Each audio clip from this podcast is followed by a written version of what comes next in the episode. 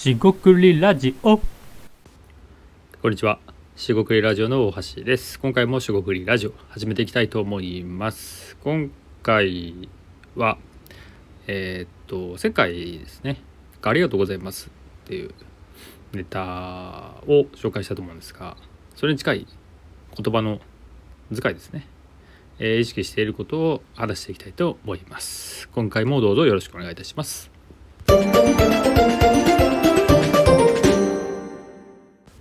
はい、四国ラジオの大橋です。今回も言葉のネタということで、最近ですね、使っている言葉で、えっと、最後ですね、ありがとうございますっていう、まあ、えー言葉をですね、えーメールとかで使ってる、特にありがとうございますは簡単不好きだということを紹介してましたが、それはですね、冒頭に使いことが多いと。で今度ですね、後半ですね、文末ですね、に使う、えー以上とか失礼しますとかね、あるんですがそこですね、えー幸いですという言葉を使うことが多いんですが最近ですねちょっと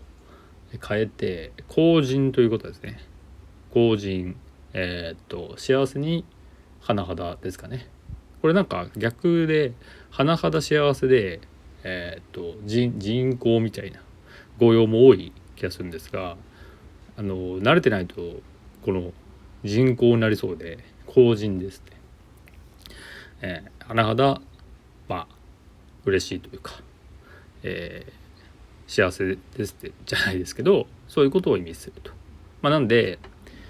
えーややこの、まあ、文語的とは言わないんですがオーバーな感じはするもののなんかちょっといい言葉だなと思って「幸いです」という時に、えー、麹にしようと、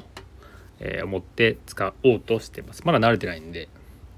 え定着はしてないんですがちょっとずつやっていこうかなと思います。で話題としてはそれだけなんですけどこの言葉遣いをまあ日々こうメールとかメッセージを書く時書くのでその時にねその、えーと行動といいますかね打つ言葉が変わるのでこれあのとても些細なことなんですが、えー何度も何度もやると、えーすごいこう変わったなっていう感じ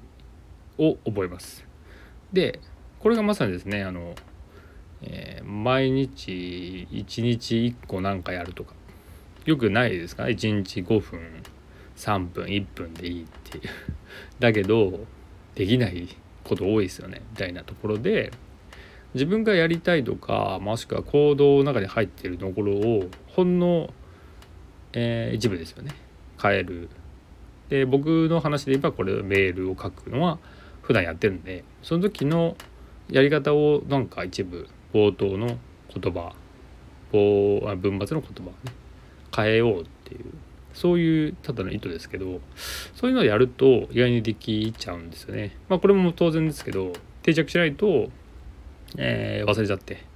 まあ、元のものに戻ってくんですが、まあ、また何何度か振り返って、えー戻していったり